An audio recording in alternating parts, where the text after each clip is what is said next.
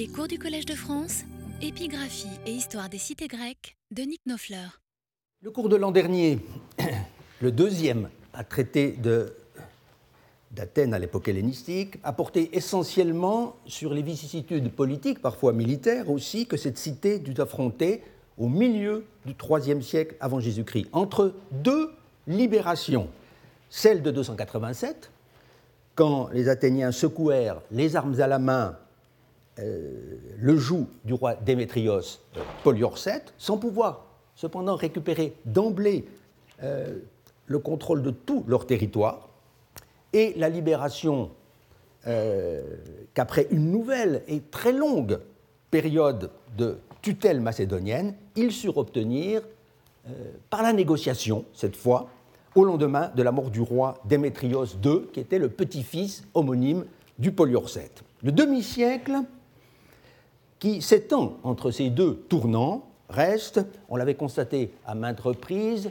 euh, une des phases les plus obscures de l'histoire athénienne et de l'histoire grecque en général. Cela ne signifie nullement que durant ces trois décennies, euh, les Athéniens n'auraient rien su euh, accomplir qui fût digne d'être rapporté.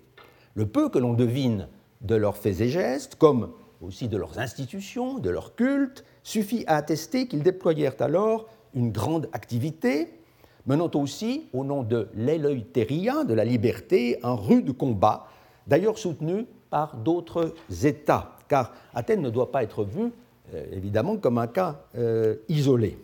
Même après avoir perdu à nouveau leur indépendance, au terme de la guerre dite de Crémonidès en 261, ils ne se résignèrent jamais à la présence euh, d'une force d'occupation. Et cet état de suggestion, en dépit de sa durée, ne les détourna nullement de veiller au bon fonctionnement de leurs organes et de leur constitution démocratique et d'assurer euh, par eux-mêmes, à côté des Macédoniens, la défense de leur territoire. En réalité, ce qui rend si difficile l'étude de ces années-là, et en particulier des deux décennies 260-240, euh, c'est tout simplement un déficit d'information qui a des causes manifestement ou parfaitement euh, identifiables.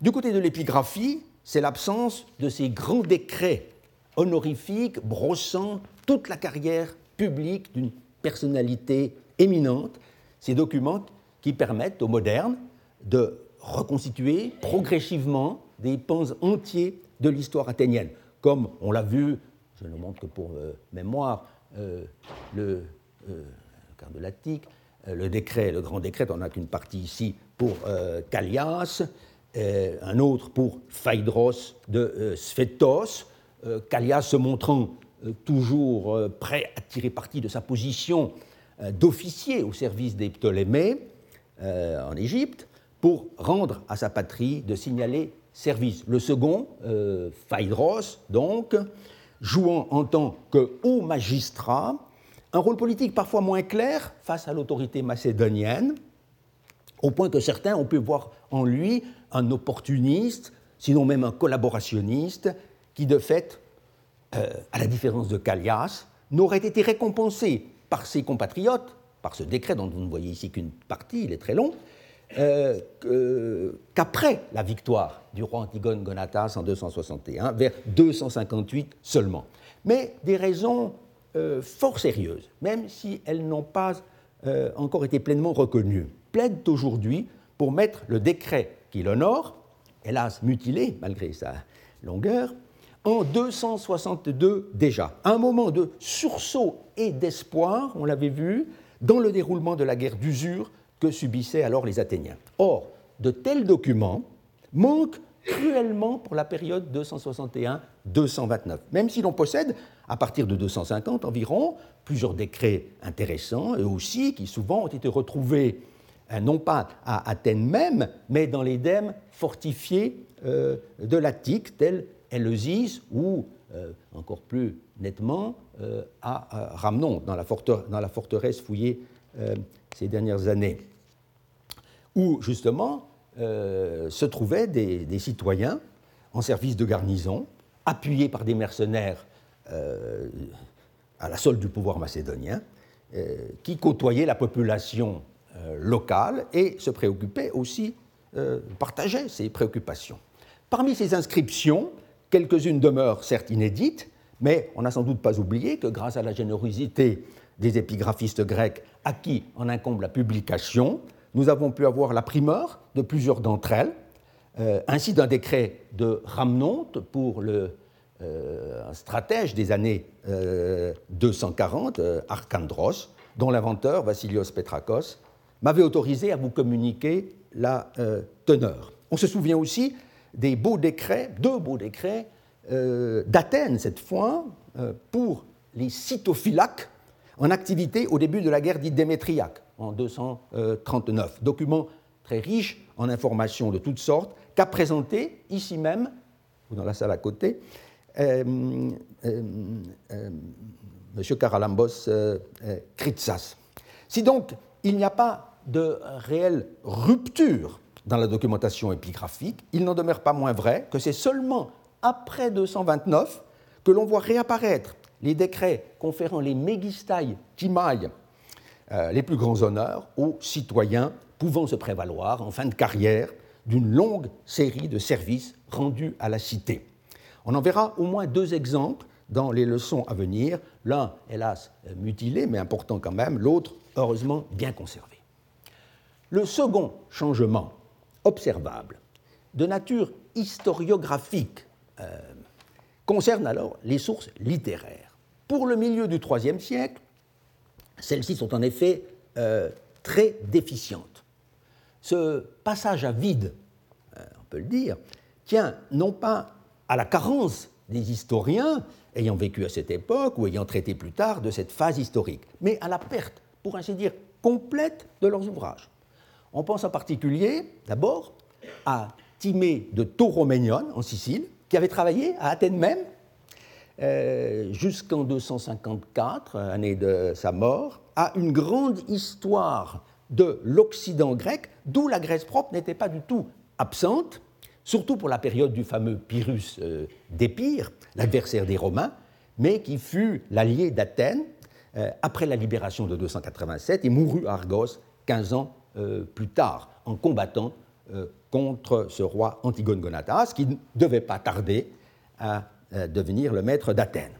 Pour l'histoire de cette cité, euh, toutefois, la perte la plus sensible, incontestablement, euh, est l'œuvre de, celle de l'œuvre de Philarque, Philarque, un Athénien précisément, qui donnait à coup sûr, quoi qu'en ait dit Polybe, pas moins sévère à l'égard de Philarque que déjà de Timée, un tableau assez précis de la période correspondant euh, au règne d'Antigone euh, Gonatas et de Démétrios II, donc jusqu'au tournant de 229, avant de faire le récit très détaillé des déboires d'Aratos de Sicyone, je ne sais pas si j'ai une carte là, oui, enfin Sicyone lors du Péloponnèse, euh, le chef charismatique du koinon achéen, du koinon, cet état fédéral péloponnésien auquel Athènes, une fois libérée en 229, aurait pu ou dû euh, adhérer. Le point de vue de Philarque était d'autant plus digne d'intérêt qu'il se trouvait être souvent opposé à celui de Polybe, surtout à partir du moment où les Achéens, en but aux attaques du roi Cléomène de Sparte, donc au sud Péloponnèse, euh, euh, sollicitèrent vainement l'aide des Athéniens. On reviendra sur ce point capital de l'histoire athénienne. La disparition presque totale de Philarque est quelque peu atténuée euh, par l'existence de Plutarque et de son œuvre, qui, dans ses vies euh, d'Aratos euh, et de Cléomène, a su faire une place au témoignage de cet historien mal aimé. Mais le célèbre biographe ne nous a laissé pour cette époque aucune vie de roi macédonien. On peut certes comprendre qu'Antigone Gonatas, souverain peu romanesque, n'est euh, retenu qu'épisodiquement son attention de moraliste. Il est plus surprenant qu'il ait laissé de côté, sauf à en traiter indirectement à travers d'autres biographies, le règne capital et le portrait euh, contrasté à souhait du roi Philippe V, figure de proue, 40 ans durant, dans le dramatique affrontement du monde grec avec la puissance romaine. Comme le mettra en lumière, ici même, dans 15 jours, le professeur Miltiad Adzopoulos, spécialiste reconnu de la Macédoine antique. Si la situation s'améliore sur le plan de l'historiographie, à partir du tournant de 229, cela tient largement, bien sûr, aux histoires de Polybe, et aussi, il faut bien le marquer, euh, car on l'oublie euh, parfois, à la conservation euh, complète, en tout cas pour cette période, du récit de tite qui permet de suppléer en partie aux pertes subies par le texte de Polybe. On verra que c'est en latin sont conservées des pages essentielles de l'histoire d'Athènes, tite ayant traduit d'assez près son modèle grec. Polybe est donc au bout du compte, euh, notre source principale à partir de la fin des années 220. Quand survient ce qu'il appelle la symploquée, l'imbrication des affaires gréco-macédoniennes et romano-puniques. Cependant, avant d'examiner un peu plus près cette conjoncture, afin de comprendre aussi la position très critique euh, du grand historien euh, vis-à-vis d'Athènes, je voudrais revenir aujourd'hui sur un texte littéraire qui n'a certes ni la valeur, ni euh, surtout l'ampleur de l'œuvre de Polybe, mais qui est précieux pour juger de ce qu'était Athènes en cette fin du IIIe siècle. C'est la description par un certain Héracléides, dit le crétois, le critique, des villes de l'Hélade, Péritone, Ente, Eladi, Poléon. Donc, la Grèce propre, à euh, l'exclusion du Péloponnèse, opuscule dont on ne possède plus, à, dire vrai, que quelques extraits. Lors de la dernière leçon du cours de l'an dernier, nous avions, pu, nous avions vu que la date de ce texte avait été passablement discutée euh, par les érudits, au point de susciter un certain scepticisme sur la possibilité même de parvenir à une chronologie précise dans le courant du IIIe siècle. ainsi, chez euh, le meilleur euh, connaisseur actuel euh, d'Athènes hellénistique, le professeur Christian Habicht, dans l'ouvrage de référence dont nous avons assuré, naguère, ma femme et moi, la version française, disponible aux belles lettres, en deuxième édition, revue et augmentée. On dira peut-être qu'il n'importe guère de savoir si cette description est attribuable au début, au milieu, ou à la fin du IIIe siècle, voire seulement aux premières années du IIe, comme cela fut soutenu autrefois par mains érudits. Certes, du point de vue de Sirius, ou euh, d'autres étoiles plus lointaines encore, l'enjeu paraît mince. Pourtant, ainsi que le notait l'allemand Fabricius euh, il y a plus d'un siècle, le caractère très personnel de l'ouvrage exige de ses lecteurs qu'ils ne se contentent pas euh, d'une datation vague, car chaque époque, chaque décennie même, a sa tonalité propre. Ceci n'est pas une chose nouvelle qui découlerait euh, aujourd'hui de l'accélération technologique avec les changements rapides qu'elle implique. Non, mutatis mutandis, euh, on peut observer la chose dès l'Antiquité. En l'occurrence, rien ne le montre mieux que la position défendue sur cette question par Alexander Arends, auteur d'une récente dissertation de Fribourg en Brisgau, pour qui Héracléides serait le témoin d'une phase bien précise et plus ancienne qu'on ne le pense communément de l'histoire de la cité, à savoir les années 280-270 environ, quand les Athéniens continuaient, selon lui, à subir les conséquences économiques euh, de la présence macédonienne dans le port du Pirée, tout en bénéficiant déjà d'une complète indépendance politique. Si, donc l'on devait adopter cette opinion, ou même seulement la tenir pour admissible, il est clair qu'on ne pourrait plus alléguer ce texte, du moins pas sans les plus expresses réserves, pour la période euh, euh, postérieure, nouvelle, très différente, qui commence avec la libération de 229. Or, c'est précisément ce que j'ai pensé pouvoir faire avec confiance dans mon cours de l'an dernier, on s'en souvient peut-être. D'où la nécessité de mettre à l'épreuve la thèse défendue par ce jeune historien dans un livre qui m'était resté inaccessible jusqu'ici, paru en 2006 déjà. Livre dont le titre, vous le voyez, Heracleides Criticos, über die Städte in Hellas, est assorti d'un sous-titre proclamant euh, d'entrée de jeu la date assignée à Héracleides, eine Perigesis, Griechenland, am Vorabend des Cremodelischen Kriegs. L'œuvre est ainsi présentée avec beaucoup d'assurance comme un témoignage sur la situation d'Athènes à la veille de la guerre de Crémonides. Donc, avant que n'éclate euh, en 268 ce conflit qui devait entraîner pour Athènes une servitude de plus de 30 ans.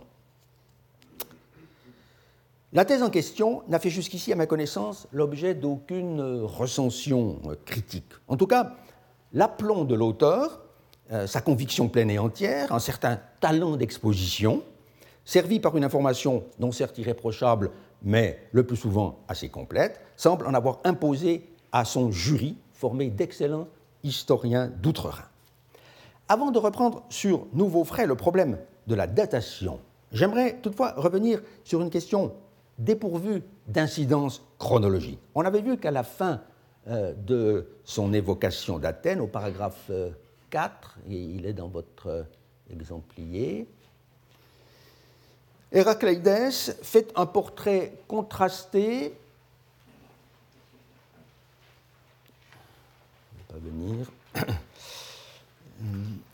De, des Athénaïoi, voilà le texte, oui, euh, et des Attikoi, quant à leur conduite, attitude euh, euh, respective à l'égard des étrangers notamment.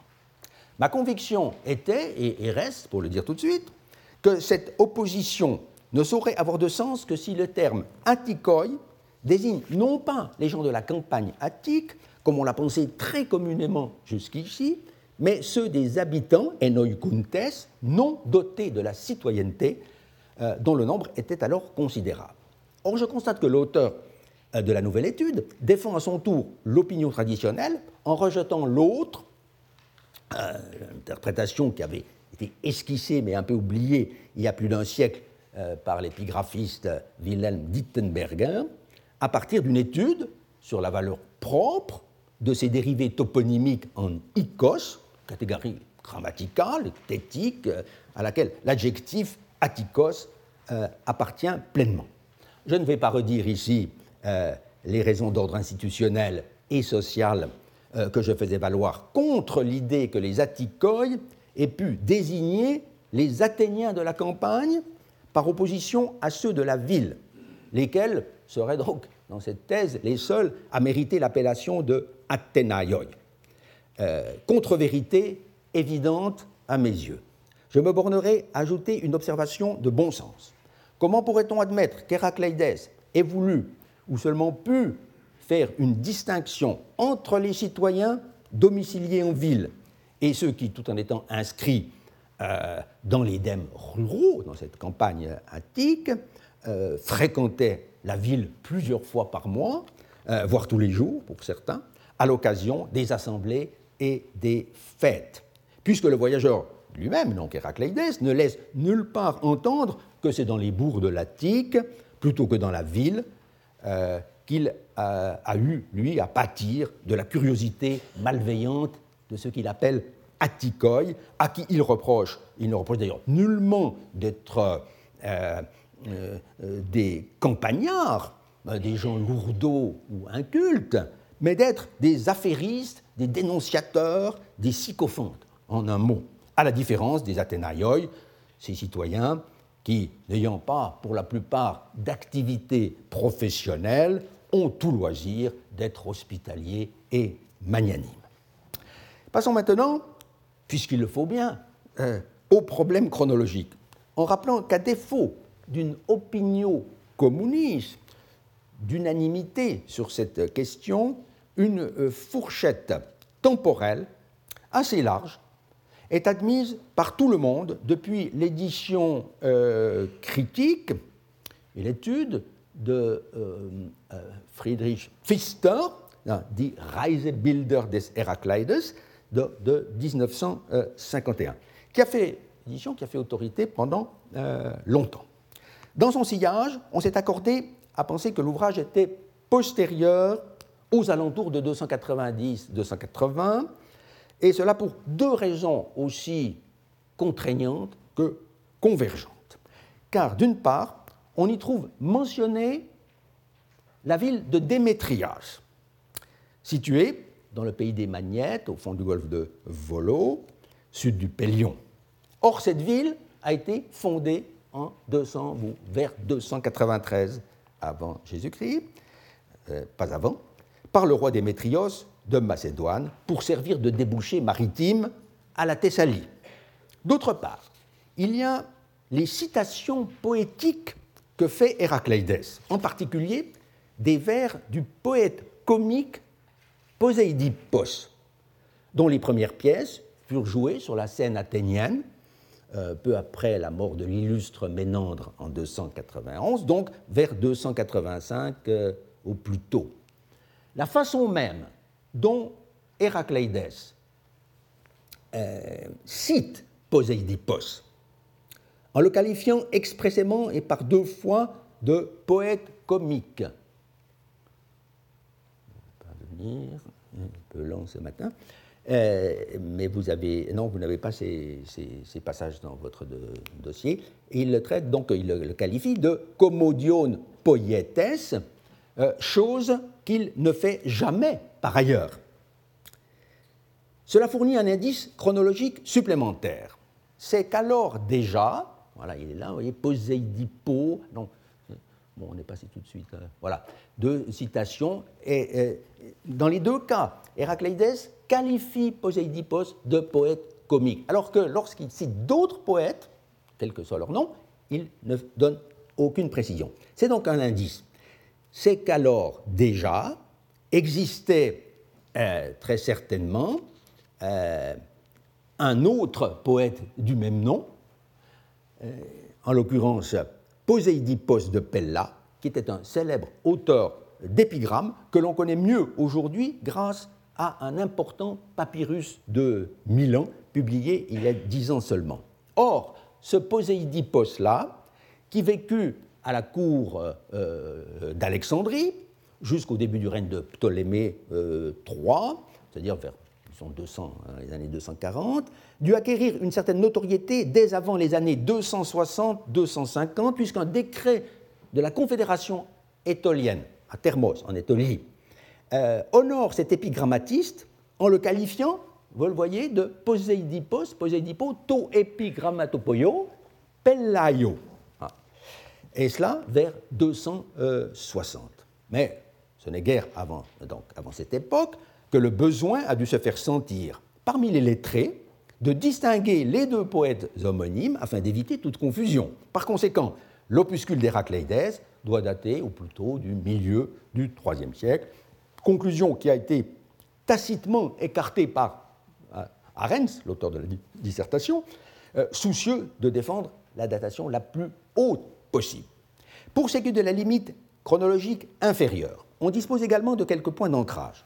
On ne mentionnera certes que pour mémoire la barrière absolument infranchissable que constitue la destruction de la ville d'Aliar, qui apparaît ici, là, au sud du Copaïs, euh, en Béotie, euh, par les Romains en 171 avant Jésus-Christ, puisque Aliart cessa alors complètement euh, d'exister et devint une simple possession athénienne. On reviendra plus tard sur cette appropriation inattendue. Or, Héracléides, lui, met toujours Aliart au nombre des cités béotiennes. Si précieux soit-il, cet indice est pourtant passé au second plan euh, depuis que l'on a pris conscience qu'un autre passage de l'œuvre permet de fixer une limite sensiblement plus haute et donc euh, plus utile. C'est la description euh, de la ville de Calcis sur le RIP, une position privilégiée, ce passage, qui implique en effet que cette importante place de commerce n'avait pas encore subi alors les graves déprédations dont elle fut victime en l'an 200, suite à une attaque tout à fait soudaine de la part des Romains dans le climat très tendu de la première année des hostilités entre Rome et la Macédoine, on y reviendra. Car le fait voir une ville dotée de tous les équipements euh, nécessaires, notamment dans sa description, que je ne peux pas commenter ici, mais qui est remarquable, euh, des gymnases, des stoas, des sanctuaires, des théâtres, avec des peintures, des statues, une agora bien située euh, dans une position insurpassable, donc une description très enthousiaste. Et cette ville jouit d'une prospérité exceptionnelle, en dépit, ou plutôt à cause, de son statut de cité sujette de la Macédoine, sans l'ombre alors d'une euh, menace à l'horizon. Donc, de l'avis assez général des critiques, le voyage d'Héracléidès doit nécessairement se situer avant l'année 200, puisqu'à cette date, le centre de Chalkis fut, encore une fois, euh, euh, victime de l'attaque, fut incendié lors de cette attaque, et son magnifique emporion fut laissé en ruine. Urbs semiruta ac dit tite de façon très expressive, euh, dans le sillage très certainement de Polybe. Je vous montre ce passage euh, sans le commenter, on y reviendra euh, ultérieurement. Là où les choses se gâtent et où les opinions divergent, c'est sur la question de savoir si le voyageur a parcouru la Grèce avant ou seulement après le grand tournant qu'a été la libération d'Athènes en 229. Un passage en particulier de cette description a pesé de tout son poids dans cette affaire. C'est la mention qu'Héracléidès euh, fait de trois gymnases, agrémentés de beaux arbres, dit-il, c'est dans votre euh, dossier, euh, de sol aussi, en pelouse, il le dit clairement, panta katadendra, tekai epitois et dafesi, poyo de. Euh, ce sont ces trois gymnases de l'académie, du lycée et du cynosarge. Au lieu non seulement de l'éducation physique, euh, mais aussi de la formation euh, philosophique et littéraire des jeunes Athéniens. De cette brève évocation, Héracléidès, on a inféré deux choses sur le plan euh, chronologique. La première, parfaitement raisonnable, et l'autre, infiniment plus contestable. Il est bien établi, en effet, que ces édifices eurent euh, aussi beaucoup à souffrir, comme tout ce qui se trouvait hors des murs d'Athènes, euh, lors d'une attaque également de l'année 200 par le roi Philippe V. Euh, on, voit qu'à la lecture de, de Tite-Live en particulier, euh, livre 31, que, le, euh, que, ces édifices ont été touchés directement, saccagés, tandis que le sort de l'Académie était un peu, qui était un peu plus, plus éloigné, qui était un, peu plus, plus éloigné au-delà des, portes, la porte du pylône qui est en bas de l'image, de la maquette, Tandis que les, lycées, le lycée euh, qui devait se trouver par ici, on n'est pas encore tout à fait sûr, et euh, le Kinosarge dans ce secteur, devant les portes, tout près des portes, ont énormément euh, souffert de, de l'attaque. C'est donc à juste titre que l'on voit dans l'évocation faite par Héracléidès des espaces verts dont s'ornaient ces trois gymnases, de leurs magnifiques arbres, une nouvelle preuve que son ouvrage est décidément antérieur à l'an 200. Mais on a cru pouvoir tirer un indice supplémentaire du fait que notre voyageur passe sous silence, passe sous silence en revanche, deux autres gymnases athéniens, celui de Ptolémée, le Ptolémaïon, et euh, un autre euh, gymnase, le Diogénéion, euh, du nom de l'officier athénien au service de la Macédoine, qui rendit possible en 229 euh, la libération à prix d'argent euh, de la cité occupée. Ces deux gymnases, il faut bien le dire, ne sont pas encore localisés de manière totalement assurée, non pas au centre de l'ancienne agora, mais probablement en bordure de ce qui sera l'agora romaine, mais ils sont mentionnés. Dans un article intéressant publié naguère en Allemagne dans un volume collectif. L'archéologue connu Klaus Fitschen, c'est le passage du titre livre, juge que l'omission, voilà l'article de Fitchen, 1995, euh, juge que cette omission par Héracléides de ces deux nouveaux établissements euh, un argument très fort pour mettre son ouvrage avant 229 en s'appuyant euh, sur les résultats acquis dès 1982 par Habicht dans l'identification du souverain égyptien à qui Athènes devait euh, justement ce gymnase du Ptolémaïon, car il ne fait plus de doute aujourd'hui que c'est le roi Ptolémée III, récompensé d'honneurs exceptionnels, on le verra encore, pour avoir accordé son soutien à la cité dans la périlleuse conjoncture de l'année 224. On notera cependant que Abichte lui-même s'est bien gardé de tirer de sa propre étude toute conclusion chronologique concernant Héracléides, et avec raison à mon avis. Car en prétendant pouvoir dater cette œuvre sur un simple silence, l'archéologue allemand suivi maintenant sans réserve par son jeune compatriote Alexander Arens, a recours à ce que l'on appelle précisément un argumentum et silencio, qui est d'un maniement toujours délicat. En l'occurrence, il apparaît comme des plus faibles, et cela pour deux raisons. C'est d'abord qu'Héracléides a euh, fort bien pu euh, se borner à ne mentionner que les trois principaux euh, gymnases, je reviens à la carte, qui étaient, qui étaient, les plus connus sur le plan philosophique et, littéraire également, avec les noms de Platon, d'Aristote, aussi de Socrate, des petits socratiques, euh, au Kinosarge.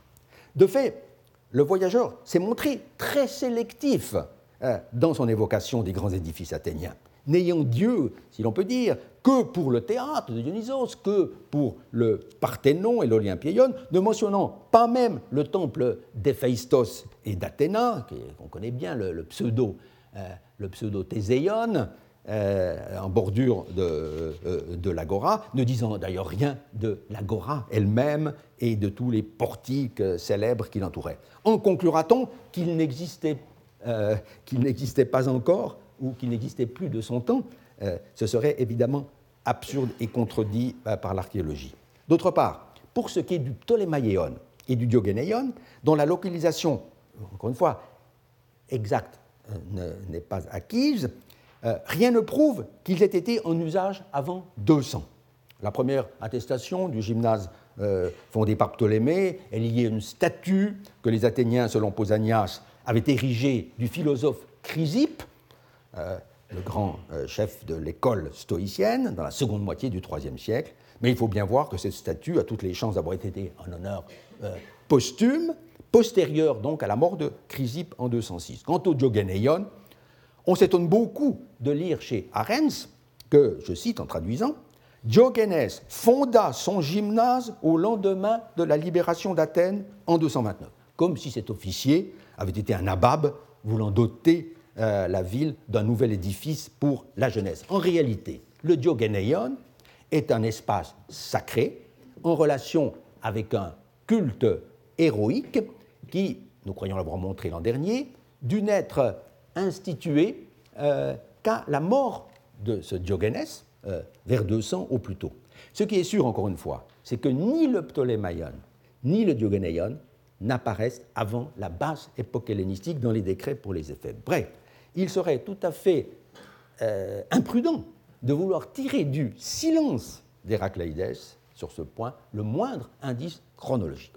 Y a-t-il alors d'autres raisons plus consistantes en faveur d'une datation avant 229, qui ferait de cette description d'Athènes un témoignage particulièrement euh, digne d'intérêt sur la période d'occupation macédonienne? L'argument principal en faveur euh, de cette thèse fut avancé dès 1888 euh, dans un recueil de mélange, une Festschrift, euh, paru en Allemagne, euh, par un très honorable érudit, dont j'ai déjà cité le nom, lui aussi de nationalité allemande, Ernst Fabricius. À cette époque, la tendance était tout à l'inverse de vouloir placer l'opuscule d'Héracleides au début du IIe siècle seulement, et même très précisément entre 192 et 190, au prix d'un raisonnement qu'il ne vaut guère la peine de reproduire aujourd'hui. Le mérite incontestable de Fabricius fut euh, donc de réfuter ces tentatives. Mais son tort a été de vouloir persuader ses lecteurs qu'il y avait une véritable preuve chez Héracléides de la mainmise macédonienne sur Athènes. C'est l'emploi que le périégète fait du mot douléia, servitude, au paragraphe 2. Certes, Fabricius fut loin de convaincre tout le monde. Et, en particulier, Ferguson, l'auteur de ce qui était et qui est resté fort longtemps euh, l'ouvrage de, référence, Hellenistic Athens, de 1911, euh, repoussait cette conclusion. D'autre part, l'éditeur du texte d'Héracleides, Pfister, en 1951, alla même jusqu'à éliminer ce mot douleia qui, qui gênait au profit d'un autre. On va voir lequel dans un instant. Mais le fait est que l'opinion de Fabricius a continué et continue à avoir de solides partisans en Allemagne, notamment, comme le montre assez l'article, encore une fois, de l'article de l'archéologue euh, euh, Fitchen, et surtout maintenant la thèse euh, d'Alexander Arens. Notons toutefois que celui-ci se distingue de ses devanciers par un raffinement dans l'exégèse qui prétend s'appuyer sur les résultats les plus significatifs des travaux de, de en particulier, de Dreyer, sur l'Athènes du milieu du IIIe siècle. Le jeune historien ne se contente plus, en effet, d'attribuer l'opuscule à la période de suggestion complète d'Athènes euh, entre 261 et 229, comme le fait euh, par exemple Fitchen, qui privilégie les années de redressement entre 250 et 230. Il est convaincu, lui, que la seule époque appropriée au contenu de l'œuvre est celle qui a précédé, et non pas suivi, la guerre de Crémonides, quand Athènes, selon l'opinion actuellement prévalente, était à la fois pleinement indépendante, depuis 287, et toujours euh, embarrassé, si l'on veut, euh, par la présence d'une garnison macédonienne euh, au Pirée. Voilà donc comment il conviendrait d'expliquer la discrète allusion à la douléa, à la servitude, alors que pour le reste, la cité d'Athènes apparaît chez Héracléides comme un État libre de toute tutelle étrangère. Examinons donc d'un peu plus près ce passage dont le mot à mot a donné un peu de fil à retordre au traducteur. Il, est vrai, euh, le paragraphe 2 euh, euh. Notre périgète, attentif, comme toujours, aux ressources agricoles des cités qu'il décrit, ce qui est d'ailleurs une constante dans l'ethnographie grecque, relève que si les produits de l'Attique sont tous de valeur inestimable et d'un goût supérieur, ta ginomena ectes ges panta atimeta, hein, kai eh, prota te. Du point de vue de leur quantité, en revanche, ils sont un peu trop rares, micro spagnotera. Donc pas loin d'être insuffisants. Mais, ajoute-t-il aussitôt, en une formule certes un peu alambiquée, la manière de vivre des étrangers est un xénon le mot est reporté un peu plus loin, en communauté avec chacun des Athéniens, et castoi sunoikoumene, expression un petit peu difficile, étant conforme à leurs attentes, tais epitumiais leur fait oublier cette servitude en fixant leur pensée sur le côté plaisant des choses. Perispos aten dianoian, epito areskon, ten leten, l'oubli, tes douleias ergazetai. C'est que, poursuit-il dans le même sens, la cité, de par les spectacles et les loisirs offerts aux gens du peuple, se rend comme insensible à la disette. Et men teais et polis, kai skolais, tois demotikois, anepaistetos limu. Limu, disette. engendrant ainsi l'oubli de la fourniture en grains, formule est jolie, ten leten empoiusa teston citone prosphoras. Mais pour qui a des prévisions de route, Ephodia de Ecousi, écrit encore Héracleides, il n'y a pas de ville comparable à celle-ci pour ce qui est du plaisir, ou des miat pros edonen. La ville, poursuit-il, a d'ailleurs d'autres commodités encore, en grand nombre, etera des polis, edea ekei kai pola. Bref, les cités d'alentour ne sont que des faubourgs, hein, des faubourgs euh, des Athéniens. Le mot-clé dans cette description d'une ville où il fait bon vivre, pour autant que l'on ait euh, quelques moyens, c'est donc douléa, servitude, puisque c'est la présence de ce mot, euh, de la présence de ce mot que certains critiques ont tiré la conclusion qu'Athènes était alors sous tutelle, euh, comme Calcis par exemple, dont Héracleides dit fort explicitement, en l'occurrence, que les habitants Edouleionto, depuis longtemps, étaient asservis, sans pour autant en pâtir d'ailleurs, sur le plan économique et culturel, loin de là, on l'a vu. Mais les deux passages sont-ils réellement comparables? Et la douléa dont il est question ici a-t-elle quelque chose à voir avec la suggestion hein, des Chalcidiens? Euh, Dans son édition de 1951, encore une fois, euh, Pfister le croyait si peu qu'il avait jugé nécessaire de corriger euh, le texte transmis en éliminant purement et simplement le mot, la leçon d'Ouleia, fournie par tous les manuscrits, au profit d'un mot tel que, avait-il tenté, boulimia, la faim, la famine, lequel aurait été estropié par un copiste. Cette correction, il faut le dire, est peu satisfaisante et n'a guère convaincu, puisqu'elle ferait dire à Héraclides pardon, deux fois la même chose, en somme. D'abord, l'oubli de la disette, de la famine, l'éthène, tes boulimias, puis l'oubli des importations de blé, de blé l'éthène, tes ton, citone, euh, prosphoras. On ne peut euh, dès lors qu'approuver les critiques qui, euh, avant, qui, avant déjà, ont repoussé cette intervention philologique un peu arbitraire. Le maintien de Douleia est d'autant plus recommandable que l'on peut donner à ce mot une signification euh, très générale. La Douleia, c'est l'obligation de se nourrir quotidiennement. C'est la servitude du ventre, en quelque sorte. Notion qui n'est pas du tout étrangère euh, dans la pensée grecque, même si elle s'exprime souvent en d'autres termes, par dès l'Odyssée, chez les philosophes euh, du IVe siècle, tel Socrate dans les Mémorables de euh, Xénophon, où on voit l'emploi de, de, douleia dans ce sens, euh, douleien, to euh, euh, gastré. Cette solution économique a été sagement retenue par M. Éric Perrin dans une présentation succincte de la description d'Athènes par Héracleides en 1994.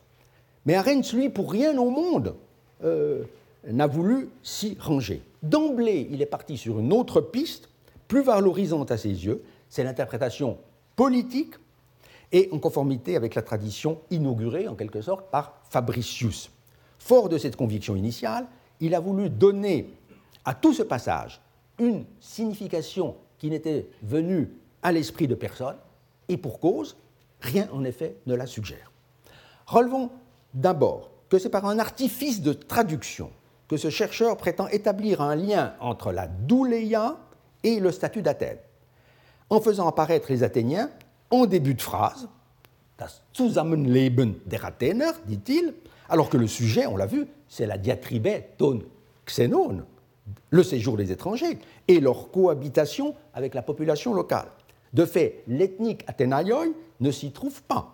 Comment dès lors un lecteur non prévenu et de bonne foi pourrait-il en tirer la conclusion que l'auteur veut parler ici de la douléia, euh, de la servitude des Athéniens vis-à-vis d'un pouvoir supérieur, autrement dit, de la monarchie macédonienne, dont il n'y a pas trace, par ailleurs, dans cette évocation d'Athènes.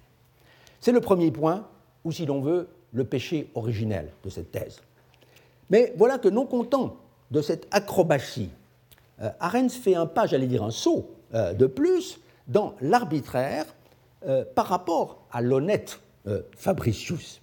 Et c'est là le second point que je voudrais mettre en, évidence. La mention de l'approvisionnement en blé serait l'indice, que dis-je, la preuve, car le jeune historien ne s'embarrasse pas de nuances, d'une situation exceptionnellement difficile pour les Athéniens, obligés d'importer du grain dans les plus mauvaises conditions du fait de l'occupation du Pirée euh, par une garnison macédonienne. De ce port, il n'est pourtant pas fait une seule fois mention chez Héraclédès, qui ne prononce à aucun moment le nom du Pirée. Qu'à cela ne tienne, c'est tellement évident, mais donc tout le monde jusqu'ici n'y aurait vu que euh, du feu, puisque même un historien économiste euh, comme euh, notre collègue Graham Oliver, dans sa thèse de 2007 sur l'approvisionnement justement d'Athènes, n'a pas songé un instant euh, à alléguer, à alléguer le témoignage d'Héraclédès. Enfin, ça c'était le Xénophon, on y arrive, donc Douleion Gastri, assez, assez clair, le texte n'apparaît pas, tant pis. Euh, enfin, donc, euh, euh, bouquet final de ce triple saut périlleux, c'est nécessairement, nous dit-on, entre 287 et 268 que les Athéniens ont été placés dans cette situation économique qui conjugue souveraineté politique et dépendance économique. Toutefois, comme Héraclédès ne saurait guère décrire l'Athènes des 280, c'est une concession que fait Arens, sa visite euh, étant manifestement postérieure à cette euh, date, euh, jette son dévolu en fin de compte sur la décennie 280-270, en faveur de laquelle il croit pouvoir alléguer divers arguments qui touchent directement ou indirectement à l'épigraphie. D'une part, la pression du roi Antigone Gonatas sur Athènes, qui s'exerce plus fortement depuis sa victoire euh, de l'année 276 sur les Celtes, qu'on avait évoqué l'an dernier, ce qui oblige les Athéniens à resserrer alors leurs liens déjà anciens avec la cour d'Alexandrie. De cela témoigne admirablement, certes, on l'avait vu l'an dernier, personne ne songe à le contester, euh, le décret pour Callias de Sphétos, pris en 270-69, qui atteste l'urgence, effectivement, des appels adressé en diverses occasions au roi Ptolémée, Ptolémée II en l'occurrence, pour subvenir à l'approvisionnement de la cité. Mais on notera que ce document, pas plus qu'aucune autre inscription attique de ces années-là, ne fait mention de l'occupation du Pirée en cette période. Et c'est pourquoi, en ce qui me concerne, je pense euh, devoir me démarquer assez nettement euh, sur ce point de la position défendue avec euh, autant d'érudition que de prudence par Christian Habicht. Selon moi, en effet, on s'en souvient peut-être, la réunification du Pirée avec la ville d'Astu, euh, en un même tout, comme dit un, décret, eisto auto, eut lieu dès 280, et c'est seulement dix ans plus tard, à la veille de la guerre de Crémonides, que le roi Antigone euh, dut parvenir à s'emparer à nouveau du Pirée dans des circonstances qui sont encore obscurs pour nous, comme sont obscurs la plupart des événements de cette euh, période, euh, justement. Et cela, donc, euh, deux, ou trois années avant que n'éclate précisément la, guerre de, de, Crémonides, qui est une réaction des Athéniens contre cette atteinte à la liberté des cités grecques. Ainsi, la situation politico-économique que Arens prétend découvrir dans le texte d'Héracléidès ne correspond pas, en réalité, euh, euh, à ce que euh, l'on peut entrevoir aujourd'hui de la situation d'Athènes aux alentours de 270. une fois qu'on a écarté les indices illusoires, trop souvent allégués, d'une mainmise ininterrompue de la Macédoine sur le port du Pirée entre 295 et 229. Pour mettre un terme à cette critique nécessaire, faisons encore apparaître l'étonnante faiblesse des raisonnements échafaudés par cet historien à partir des sections non attiques hein, de la périégèse, car le contenu euh, des euh, chapitres béotiens en particulier ne saurait apporter à l'examen euh, le moindre filet d'eau à son moulin. Au sortir d'Athènes, la première cité, que rencontre, si la carte veut bien apparaître, notre Héracléidès, en prenant l'une des routes de, la Béotie, est la ville d'Oropos. Voilà, là, aussi.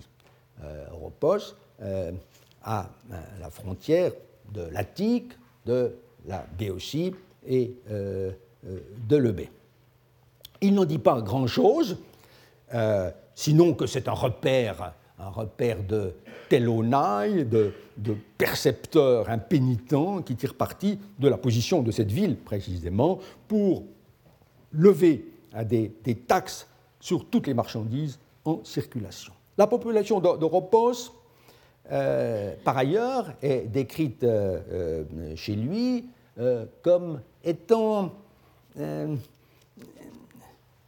elle aussi mixte en, quelque sorte, mais reniant, son appartenance à, la, à la Béotie. Arnouménoi, Arnoumenoi tous, tous.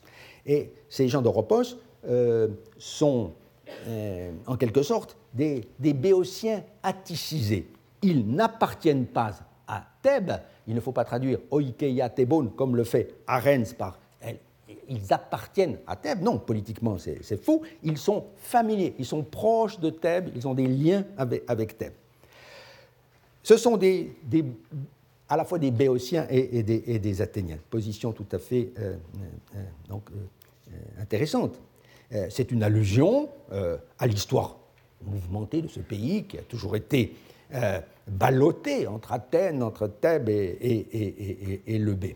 Et de fait, les gens d'Europos, par exemple, ayant adhéré, et à l'époque où nous sommes étant membres de la Confédération béotienne, n'ont jamais adopté le dialecte béotien ils sont directement passés à la koiné, à la langue commune, euh, euh, qui est à, cette époque aussi celle d'Athènes.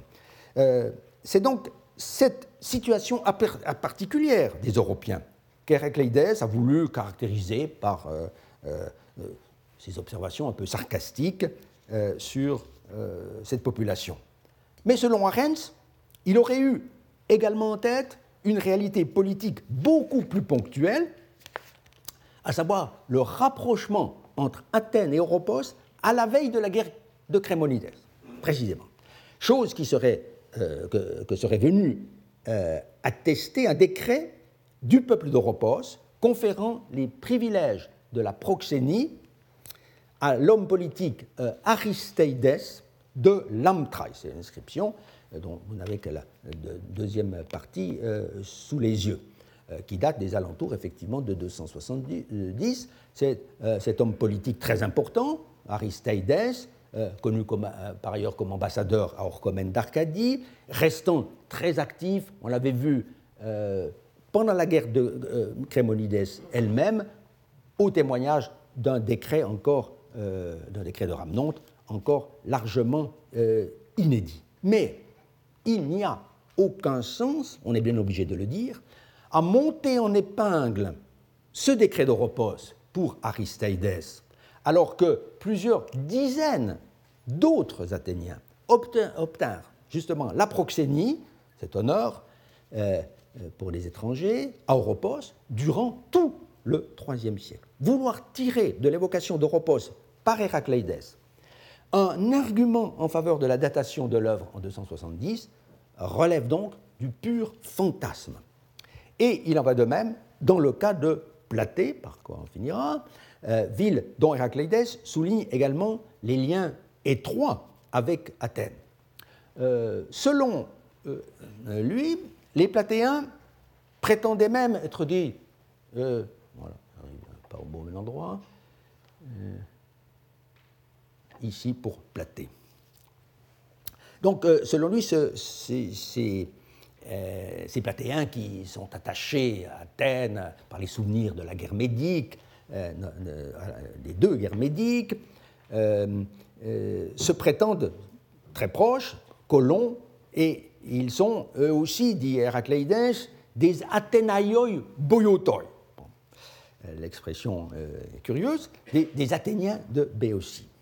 Et dans cette expression, Arens croit découvrir une allusion politique, car il veut mettre euh, euh, cela en relation avec le décret de la communauté des Hélènes, koinon ton Hellenon, trouvé naguère à Platée, décret qui honore l'Athénien Glaucon, frère de Crémonides, euh, l'homme qui a donné son nom à la guerre des années 260. Le but de cette ligue était assurément de promouvoir l'esprit de résistance qui jadis avait permis aux Grecs euh, euh, de l'emporter sur l'envahisseur perse.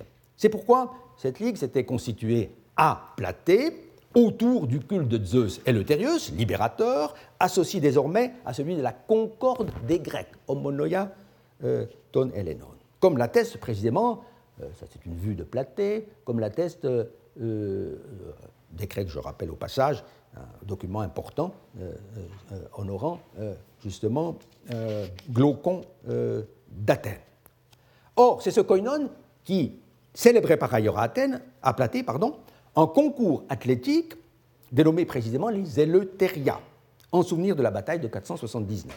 Et Héracléides cite à ce propos les vers où le poète comique Poséidipos, on le retrouve, brocardait quelque peu les gens de Platée en prétendant que leur cité n'était une véritable cité, une police, qu'à l'époque des Eleuthériens, c'est-à-dire tous les quatre ans seulement, tandis que le reste du temps ce n'était qu'une crête montagneuse, euh, euh, allusion euh, à sa situation au pied du Citeron. Autrement dit, un lieu désert, propos évidemment excessif, car au témoignage du poète lui-même, il y avait à Platée une série de monuments, notamment deux temples, Naoi Duo, sans parler d'un portique, etc., de, plusieurs choses euh, euh, euh, qui attestent une certaine importance. Mais toujours désireux, on peut dire jusqu'à l'obsession, de trouver chez Héracléides l'écho des préoccupations politiques des années 270, Arens voudrait voir justement dans ces deux temples une allusion au double culte de Zeus Eleuthérios et d'Homonéa. Or, c'est radicalement impossible, car même Zeus et Eleuthérios n'avaient pas de temple à, euh, Le temple, c'était euh, d'abord et surtout celui de euh, la grande déesse euh, Héra. mais j'abrège ce développement. Ce qui est singulier, en fin de compte, c'est que cet auteur, tout à l'inverse, a méconnu complètement les indices qui n'étaient pas favorables à, sa thèse. Ainsi, à propos de Thèbes et des Thébains, car le tableau que donne euh, Héracléides de cette ville euh,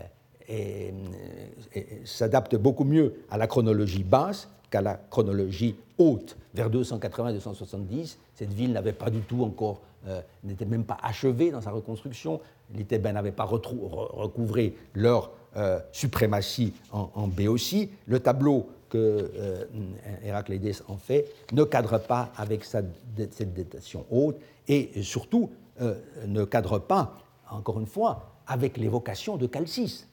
Car euh, Calcis, en 280-270, a connu des péripéties nombreuses que Arens ignore complètement elle a échappé à la tutelle macédonienne pendant un bref temps. Elle, a adhéré au koinon béotien dans une période chaotique de la guerre de Pyrrhus euh, contre Gonatas. De tout cela, euh, il est clair que tout cela n'est pas euh, du tout en accord avec la description d'une cité en pleine prospérité, tranquille, qui n'a visiblement rien à redouter de personne. Il paraît donc clair, pour achever, que la description d'Héracléides ne saurait s'appliquer à la décennie qui précéda la guerre de Crémonides. Rien ne suggère non plus qu'elle corresponde à la période de domination macédonienne sur Athènes.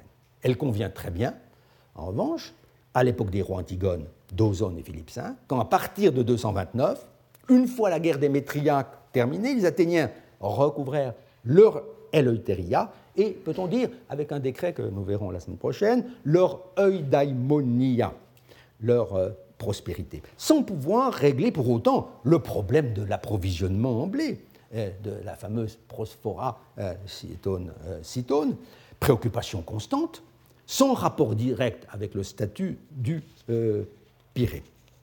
Et les, les, de leur côté, durant toute cette fin du IIIe siècle, s'accommodèrent parfaitement de la domination macédonienne qui assurait à leur emporion une très grande euh, euh, sécurité, et d'où cette description vraiment enthousiaste d'Héracléides.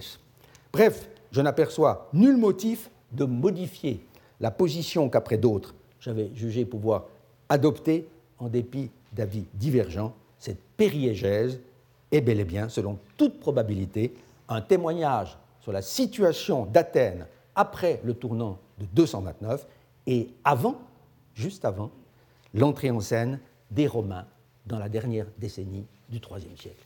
Je vous remercie. Retrouvez tous les contenus du Collège de France sur www.colège-2-france.fr.